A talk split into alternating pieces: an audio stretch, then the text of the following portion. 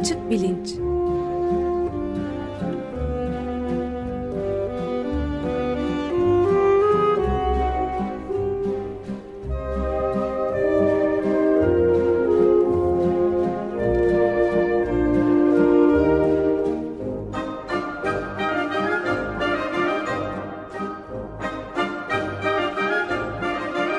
Güven Güzeldere ile bilim ve felsefe sohbetleri. Günaydın Güven Bey, merhabalar. Günaydın Ömer Bey. Evet açık bilinçte yeni bir diziye de başlıyoruz. Can yok bugün Can Tombil. Biz beraber can, e, stüdyodayız. Evet ve bir konuğumuz var. Aslında açık bilinç dinleyicilerinin e, yakından tanıdığı isim evet. diyeyim. Aysu Uygur. Hoş geldin Aysu. Merhaba, hoş buldum. Merhaba, hoş geldin. E, güzel bir tesadüf neticesi üçümüz birden stüdyodayız. E, Aysu Uygur daha önce Açık Bilinç'te konuk olduğu birkaç kez ayrıca Açık Radyo'da Bilim Kazanı programını e, yapmışlardı. Alp Sipahegil ve İlker Öztop'la birlikte. Evet e, bilim kazanından oluşturulmuş metinlerde bir kitap olarak. Kitaba dönüştü evet ne güzel. Bilim kazanı başlığıyla çıktı. Kitapçılarda bulunabilir. E, tavsiye ederiz. E, Aysu ile daha önce e, evrimsel biyolojiye dair e, değişik konularda konuşmuştuk. Bugün daha farklı bir program aslında yapacağız ve iki şeyden konuşacağız. Bir tanesi e, Aysun'un hazırladığı bir site var. Bir web sitesi. Bilim Bilmeyeyim e, sitenin adı. E, bilimbilmeyeyim.com adresinden ulaşılabilir. Siteye gittiğinizde Türkiye'deki vasat bilim haberciliğini avlamak için buradayım cümlesiyle karşılaşıyorsunuz. E, buna benzer e, bir başka site yine açık bilinçte sözü edilmiş olan bir site Yalan Savar e, sitesi yalansavar.org e, bilim konusundaki e, kötü haberciliği e, ortaya dökmek için e, bu siteyi kurmuş Aysu. Yalan Savar'da yine bilimsellik adı altındaki adı altında işte ortaya konan sunulan e, safsataları ortaya çıkartmak için. E, bunları ben kardeş ya da kuzen siteler diye en azından görüyorum. Ee, uzak bir kuzen olarak da açık gazetede sayılabilir. Çünkü Elbette. biz de yıllardır bu saçma sapan bilimsel haberleri e, ekspoze etmeye çalışıyoruz kendi dilimiz döndüğünce. Çok doğru. Ben de aslında bu açık bilinç fikri ilk e, açık gazeteyi dinlerken ve sizin bu tür bilim haberciliğiniz zi daha acaba geliştirebilir miyiz filan düşüncesiyle ortaya çıkmıştı. Harika. Ee, Programın ilk kısmında bu bilim bilmeyimden bahsedeceğiz. İkinci kısmında ise e, bilim formasyonu almış kişilerin bilim dışında ne tür yaratıcı başka işler e, yapabileceği gibi ilginç ve şimdiye kadar açık bilinçle hiç temsil edilmemiş bir konuya döneceğiz. E, Aysu Uygur ben hemen tanıtayım herkes tanıyor büyük ihtimalle ama Robert College mezunu arkasından Brandeis Üniversitesi'nde lisansını aldıktan sonra Harvard Üniversitesi'nde doktora yapıyor. Evrimsel biyoloji ve organ gelişimi konusunda. E, açıkradyo.com.tr adresine gidilirse Açık Bilinç Podcast arşivinde Aysun'un mesela organ gelişiminin evrimi konusunu anlattığı programa e, programın kaydına ulaşmak mümkün. E, daha sonra son iki yıldır da yine Harvard Üniversitesi'nde kalp jenerasyonu e, konusunda doktora sonrası araştırmacılık e, yapmakta Aysu. Yarından itibaren ne yapıyor olacağı sürprizli bir konu. Bunu kendisi anlatacak ama önce bilim bilmeyimden başlayalım. Nereden aklına geldi böyle bir site kurmak ve e, belki bilim bilmeyimin güzel örneklerinden bir iki tanesinden de bahsedebilir miyiz? E, tabii. Nereden aklıma geldi? E, açıkçası bence herkesin gördüğü bir şeydi bilim haberlerinin ne kadar e, çöp olduğu yani gazetelere e, açıp bakıyorsunuz ya da internet sitelerinden bakıyorsunuz. Çoğu bilim haberi ya hatalı oluyor ya çok özensiz hazırlanmış oluyor, eksik oluyor ama çoğunlukla abartılı veya hatalı oluyor. E, bunu sadece ben değil fark eden çok fazla doktor öğrencisi ya da lisans öğrencisi var aslında. Fakat ben de bir gün e, canım sıkılıyordu. Bunları artık Facebook'tan arkadaşlarımla paylaşmak yerine bir yerde toplayayım arşiv olsun. Hem ben de yazarken eğlenirim dedim Yani asıl hedefim e, birilerini eğitmek ya da halka doğrusunu anlatmak değildi. Kendim kendi kendime eğlenmek için yazıyordum. Fakat e, bayağı ilgi topladı çünkü herkesin aklında aslında bu vardı. Özellikle bizim alandan insanlar ne kadar yalan yanlış bilim haberlerinin yazıldığını farkındaydı. İşte kuru üzüm yerseniz kanseri yenersinizden tutun. E, DNA veya proteinlerle ilgili neyin ne olduğunun daha tam olarak e, aslında anlamayan insanların yazdığı haberler dolu gazete sayfaları. O yüzden e, başladı yaklaşık 4 sene önce, 3,5 sene önce. Şimdi hala devam ediyor. Eskisi kadar sık yazamıyorum bazen. Akademik hayat araya girdiği için. Fakat yazmaya çalışıyorum. Hiçbir geri bildirim aldığın oluyor mu? Yani işte bir gazete öyle kötü bir haber yapmış. Sen de bunu şey yaptın. Mesela 24 Haziran 2015'te yeni akiti bitiren fosil diye bir e, haber yapmışsın. Evet. Orada balık fosil diye koydukları saçma sapan bir şeyin ne olduğunu anlatıyorsun filan. Hiç sana geri dönüp ya biz hata yapmışız özür dileriz sayenizde öğrendik düzelttik e, filan diyen oldu mu?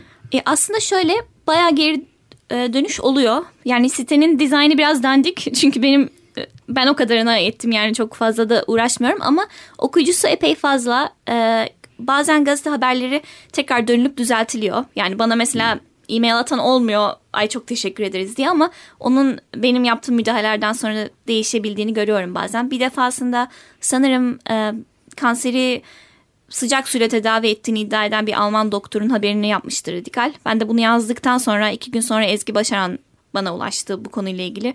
Belki konuşacaktık onu tekrar haberi düzenleyeceklerdi ama e, hani benimle daha sonra bir konuşma olmadı fakat o haber oradan kaldırıldı. İşte yorum sayfalarına yorum yazanlar oluyor bazen. Alınanlar oluyor. E, yorumları beğenmeyenler oluyor. İşte ukalasın diyen oluyor. Ne bileyim e, çok komikmiş çok teşekkürler diyen oluyor. Yani bir sürü tepki oluyor ve e, hoşuma gidiyor yani insanların insanlar için bir tartışma başlatması bunun. Evet ve yani belli ki izleniyor yaptıkların. Eğer bir gazetenin sitesinde de bunun neticesinde değiştiriliyorsa belki bir sonraki bilim haberini daha özenli yapmaları konusunda onları motive ediyorsa bence... Umarım e, ediyordur evet. e, aklında var mı böyle bir e, üstünde konuşmak isteyeceğimiz senin avcılık yaptığın örneklerden? Ee, bir var tane. bir tanesini anlatayım çünkü ben bunu Boston Globe'da da yazacaktım belki yani bu konuyla ilgili. Ee, bu benim en sevdiğim bilim bilmeyeyim haberi aslında. Belki en rezil değil ama e, benim en çok hoşuma giden hikaye. Bu e, Güneydoğu'da Türkiye'de bir tane kuş ölü bulunuyor. Ve e, işte haberde bir sürü yetkiliden bahsedilmiş. İl Tarım Müdürlüğü, işte jandarma, şudur budur herkes kuşu inceliyor yani. Ve şöyle bir sorun var. Kuş e, ölü bulunuyor. Ayağında bir halka var. Halkın üzerinde de Tel Aviv yazıyor. Hmm. Ve bunun üzerine bütün işte köy halkı, il tarım müdürlüğü, jandarmalar bunun bir İsrail casusu kuş olduğunu ve öldürüldüğünü düşünüp e, kuşun üzerinde arama yapıyorlar. Ve hatta haberin içinde şöyle bir cümle var. Kuşun burnuna da işte dinleyici cihaz yerleş, kamera yerleştirildiği düşünüyor gibi düşünülüyor gibi. Yani kuşun zaten burnu yok gagasından bahsediliyor herhalde ama bir yandan da yani halkın üstüne Tel Aviv yazdığı için kuşun casus olması o kadar anlamsız ki yani neden casusunu e, böyle bu şekilde mesela damgalayasın üstelik Tel Aviv yazıyorsun. Belki İran casusudur ama İsrail casusu olamaz bu mantıkla. E, haberde hiç şeyden bahsedilmiyor mesela ornitolojide yani kuşları inceleyen ekologların aslında çok yaptıkları bir yöntem kuşların ayaklarına halka takmak ve halkaya da hangi istasyonda halkalandığını not etmek ki kuşların göç rotaları öğrenilebilirsin. Yani bunu Tel Aviv'de halkaladık, bu kuş Etiyopya'ya gidecek ya da Türkiye'de Kars'a uğrayacak. Aslında kuş göç yollarının incelenmesi ve bu önemli bir bilim. Çünkü kuş gribi gibi yani kuşların taşıyıcı olduğu salgınlarda halk için önemli bir halk sağlığı e, uygulaması oluyor. Yani oradan takip edebiliyorsunuz nerelere evet. uğrayacak bu kuşlar diye. Fakat haber baştan sona sadece İsrail casusu bir kuş olarak yazılmış, kaleme alınmış ve habercinin hiç ya da yani İl Tarım Müdürlüğü'nün de aslında hiçbir e, sorgulaması yok bunun aslında ne olabileceğine dair. O komik bir haberdi. Onu yazmak çok hoşuma gitmişti.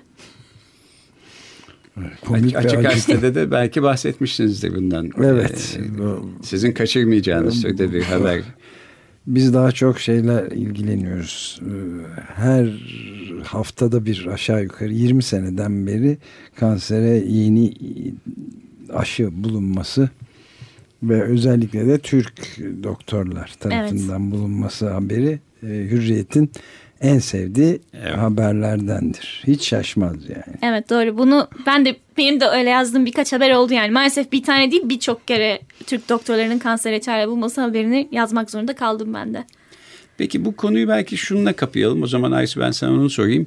Ee, ne olmalı? Yani medyada biraz daha bilim haberciliğinin standartının yükseltilmesi için ne yapılması lazım? Ya şöyle bence niyet kötü değil. Yani tabii ki kimse kötü kötü bilim haberleri yazalım diye oturmuyor gazetelerin başına. Ama anladığım kadarıyla öncelik bu değil. Yani öncelik bilim haberlerimiz heyecanlı, heyecan verici olsun ama bir o kadar da doğru olsun, doğru aktaralım gibi bir öncelik yok.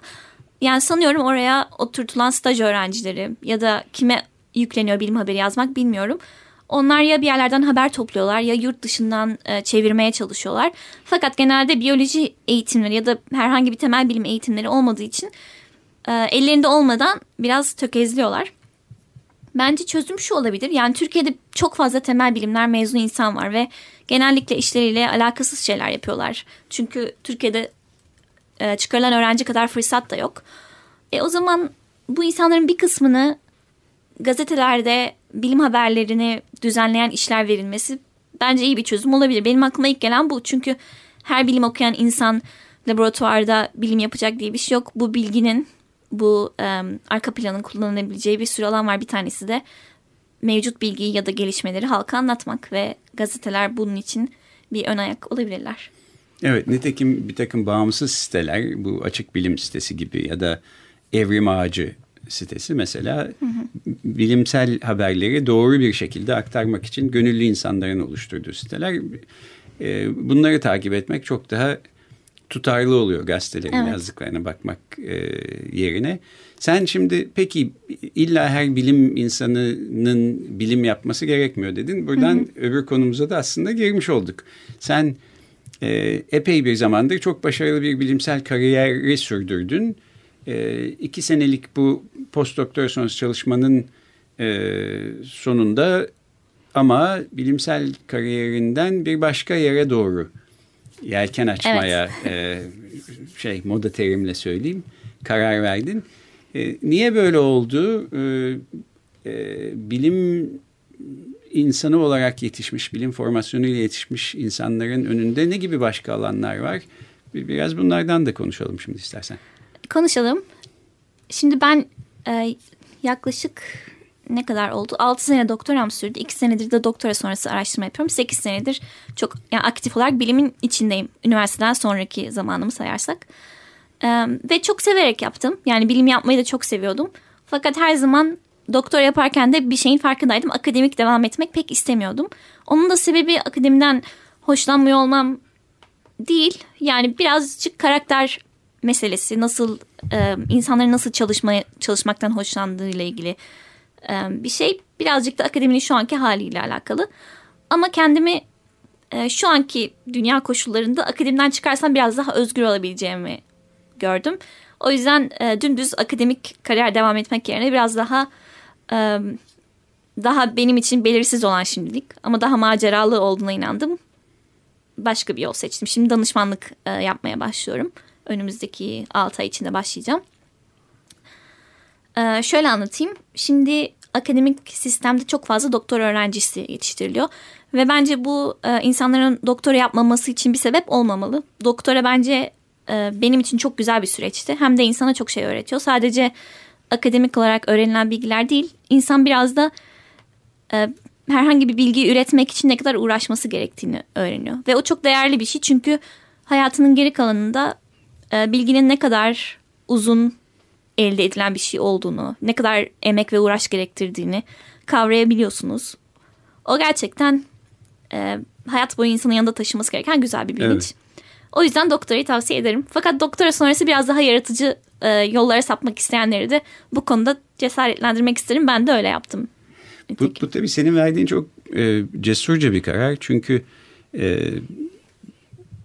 yani okulda 8 senedir e, uğraştığın, eğitimini aldığın konulardan bambaşka e, bambaşka demeyelim ama e, daha uzağında konulara doğru gidiyorsun. Ortada bir bilinmezlik ve belirsizlik var. Üstelik e, çok başarılı bir bilimsel kariyerden buraya atlıyor vaziyettesin.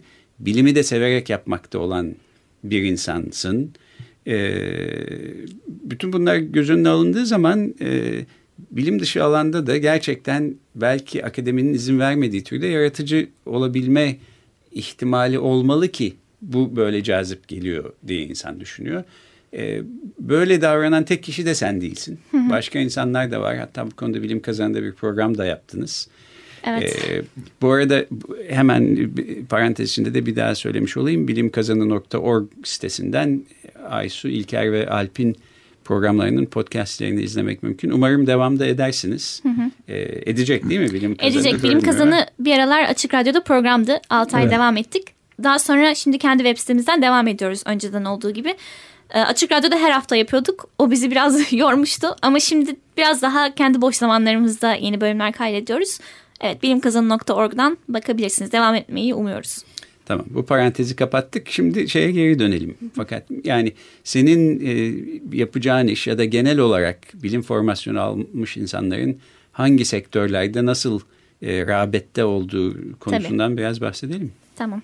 Yani şöyle e, biyolojik bilimlerde diğer temel bilimlere çok hakim değilim bu konuda ama biyolojik bilimlerde 1980'lerde yaşanan bu moleküler biyoloji devriminden sonra çok fazla e, alan açıldı. Yani yepyeni sorular sorabiliyoruz.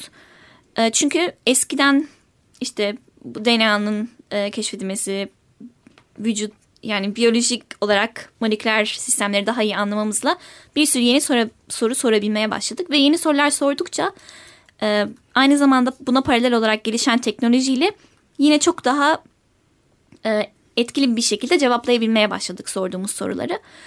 E, bu da bir sürü alan açtı uygulamalar için ve uygul herhangi bir bilginin uygulamasına baktığımızda bu tam da akademisyenlerin e, alanı olmayabiliyor. Çünkü akademik olarak genelde yapılan e, temel bilimler ve entelektüel merak ile sorulan sorular. E, çıkarılan bilgiyi alıp uygulamak bazen akademisyenlere kalmıyor ve bu iyi bir şey çünkü akademisyenlerin karakteri veya çalışma biçimiyle e, bilginin uygulanışının işte bilişim sektöründe olduğu gibi uygulanışı her zaman aynı olmuyor.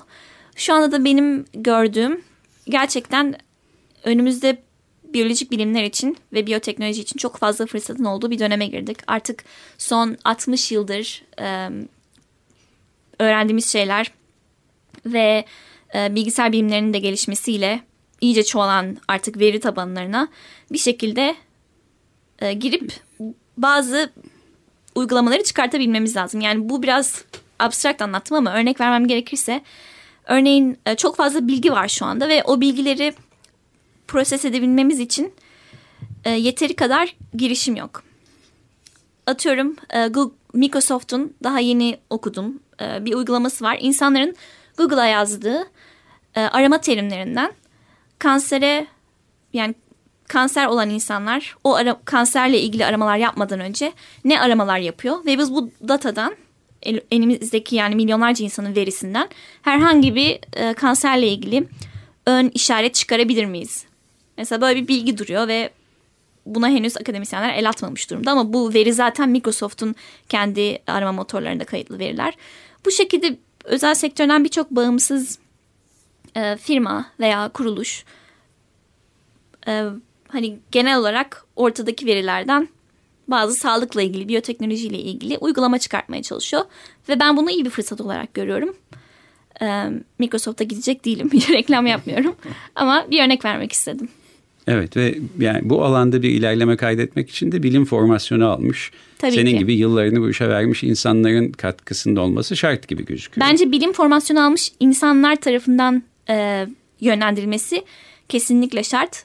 E, çünkü ona da bir örnek vermem gerekirse genelde e, bu işte telefonlarımızdaki app'ler ya da teknolojik gelişmeler biliyorsunuz Amerika'da Silikon Vadisi'nden e, çıkar ve orada bir bir grup insan var sürekli inovasyon e, geliştiren yeni şeyler üreten. Bu insanlar genelde biyoteknoloji firmaları kurmaya çalıştıklarında ya da buna yatırım yapmaları gerektiğinde e, biyolojik sistemlerin ne kadar karmaşık olabileceğini çok iyi e, kavramıyorlar. Bunun sebebi de tecrübelerinin olmaması. Mesela biz bir app yazarken e, bu sistemin aslında hakimiyeti bilişimcinin elinde oluyor. Fakat biyolojik sistemlerle uğraşırken e, bilmediğimiz birçok yönü var biyolojik sistemlerin. Daha keşfedilmemiş, e, henüz hiç haberimizin bile olmadığı e, bağlantılar var moleküllerin birbiriyle ilgili ya da keşfetmediğimiz çalışma şekilleri vücutla ilgili. O yüzden bence biyoteknoloji girişimleri çoğu zaman Silikon Vadisi'nden çıktığı zaman biraz tökezleyebiliyor. Bu e, yanlış varsayımlar yüzünden. E, tabii bu e, biraz tekrar demin konuştuğumuz konuya bir kısacık dönüş yapacak olursak e, bu sahte bilimsel şeyler ve medya Hı -hı. konusu hayati önem taşıdığı en önemli nokta da tabii iklim değişikliği Hı -hı. ve ona bağlı şeyler yani büyük bir e, yanıltma özellikle enerji, dev petrol ve diğer enerji şirketleri hatta belki e, hayvancılık endüstrisinin filan da çalıştığı gibi bilgiler var.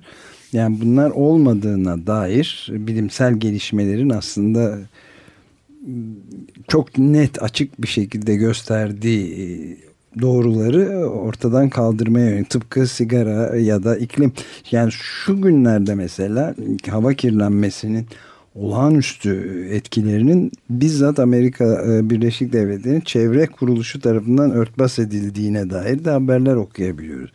Dehşet verici yani insan sağlığıyla doğrudan doğruya cinayet sayılabilecek oynamalar var. O yüzden çok önemli bu konular yani. Tabii iklim değişikliği biraz da epey politik bir kavga. Ben o konuda çok yalan haber çıkıyor mu? Belki hiç haber çıkmaması e, medyanın hani kendi sansürü olabilir ama evet iklim değişikliği gibi bir konu örneğin bence birçok e, hem ekolog, uygulamalı matematikçi, işte e, çevre bilimci gibi insanlar tarafından yönetilmesi gereken bir süreç gibi geliyor bana ama genel olarak dediğiniz gibi e, genelde politik bir kavgaya dönüşüyor. Evet yani 1970'lerden beri Exxon Mobil'in bilip kendisi kendi araştırmacılarıyla ortaya koyup ondan sonra da tam tersine inkar için büyük bir çalışma yaptığı öğrenildi ama bu şey yepyeni yani. E, hava kirlenmesini 1940'lar 46'da e, tespit etmişler. Rafinerilerden geldiğini Los Angeles hı hı. başta olmak üzere Kaliforniya'da ve yok e, saymak için hemen bir sis ve pus e, grubu kurmuşlar. Evet işte bu bazen yani bazen kötü niyetli bile olmayabiliyor. Yani bu sizin bahsettiğiniz konu kötü niyetli olabilir ama e, o yüzden işte bence bir bilim formasyonu olan, veri okumayı bilen insanların özel sektöre katılması ve e, dünyanın değişimine ortak olması bence çok önemli. Çünkü 6 sene boyunca gerçekten bir şeyleri araştırmak, e, verilerden bilgi çıkartabilmek insanlara e, doğru analiz yeteneğini de vermiş oluyor. Evet ve bir tek özel sektör değil aslında hukuk sistemi içinde, siyasi sistem içinde, aynen, aynen. medyada bu insanlar daha çok yer aldıkça ancak e, bilimsel okur yazarlığın var olması sayesinde e, doğru habercilik e, ya da işte bu yalan yanlış yapılan sahtekarlıkların ortaya çıkartılması, hukuki düzenlemelerin ona göre yapılması herhalde ancak böyle olacak bir şey. Evet bir şey daha söylemek istiyorum. Mesela şimdi e, Amerika'da özellikle doktora öğrencilerinin e, hoca olabilme oranı işte 400'e 1 falan gibi rakamlarla veriliyor. Yani o kadar çok doktor öğrencisi alınıyor. Fakat ancak bunların çok çok azı e, istedikleri bir Eyvah, işte, 399'u dışarıda kalıyor. Yani, yani oran ona benzer bir şey. Belki yarısıdır ama acayip bir e, orada eleme sistemi var.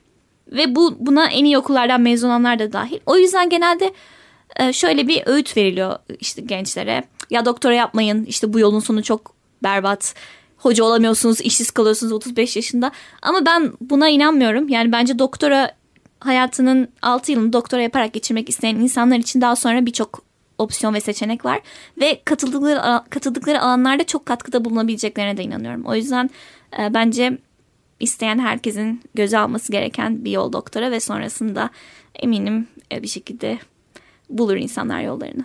Yani ucu akademik kariyere gitsin gitmesin bunun e, faydalı, önemli, değerli bir evet. yatırım olduğunu Tabii ki. E, söylüyorsun. İşte kendinde bunun iyi bir örneği olarak aslında karşımızdasın. Evet Aysu özellikle de, de demin şeyi söylerken çok bence önemli bir noktanın altını çiziyordu. Yani bilgi üretmek için ne kadar büyük bir emek harcanması ve kompleks kompleks bir sürecin içinde yaşaması insanın bayağı yükselten e, ve genişleten bilgi ve görgü alanını bir olay olarak karşımıza çıkıyor. Bir avantaj yani. Aynı zamanda alçak gönüllülük getiren bir şey. Yani e, hani gerçekten bir şeyi biliyorum demek ne kadar zor bir şey aslında senelerini vermesi gerekiyor insanın. O açıdan önemli bir kişisel tecrübe aynı zamanda. Evet çok doğru ben de buna katılıyorum. Yani senin e, bilimsel kariyerden şimdi başka bir kariyere doğru yol alıyor alman aslında e, bilimsel çalışma ya da yüksek lisans çalışmaları konusunda insanları cesaretini kırıcı bir şey olmamalı. Tam tersi cesaretlendirici bir şey olmalı. Evet. Bunun altını çizerek o zaman bugünkü programı evet. bitirmiş olalım. Ee, konuğumuz Doktor Aysu Uygur'du Harvard Üniversitesi'nden. Daha önce de konuğumuz olmuştu. Kendisini bilimbilmeyim.com sitesinden ve bilimkazanı.org sitesinden de takip edebilirsiniz. Çok teşekkür ederiz Aysu. Böylece birlikte stüdyoda bir program yapmış olduk. Evet ben çok teşekkür ederim. Çok keyifliydi. Ee, ileride yeniden bekleriz. Umarım. Evet böylece bitiriyoruz. Hoşçakalın. Evet, çok Görüşmek üzere.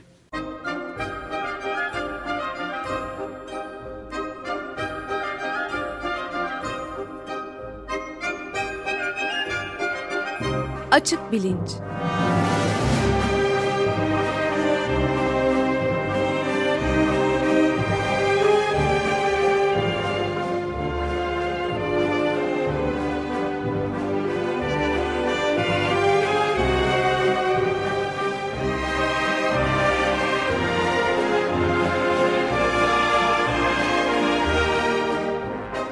Güven Güzeldere ile bilim ve felsefe sohbetleri.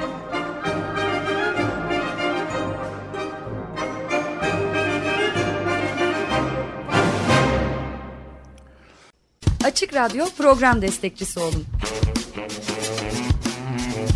Bir veya daha fazla programa destek olmak için 212 alan koduyla 343 41 41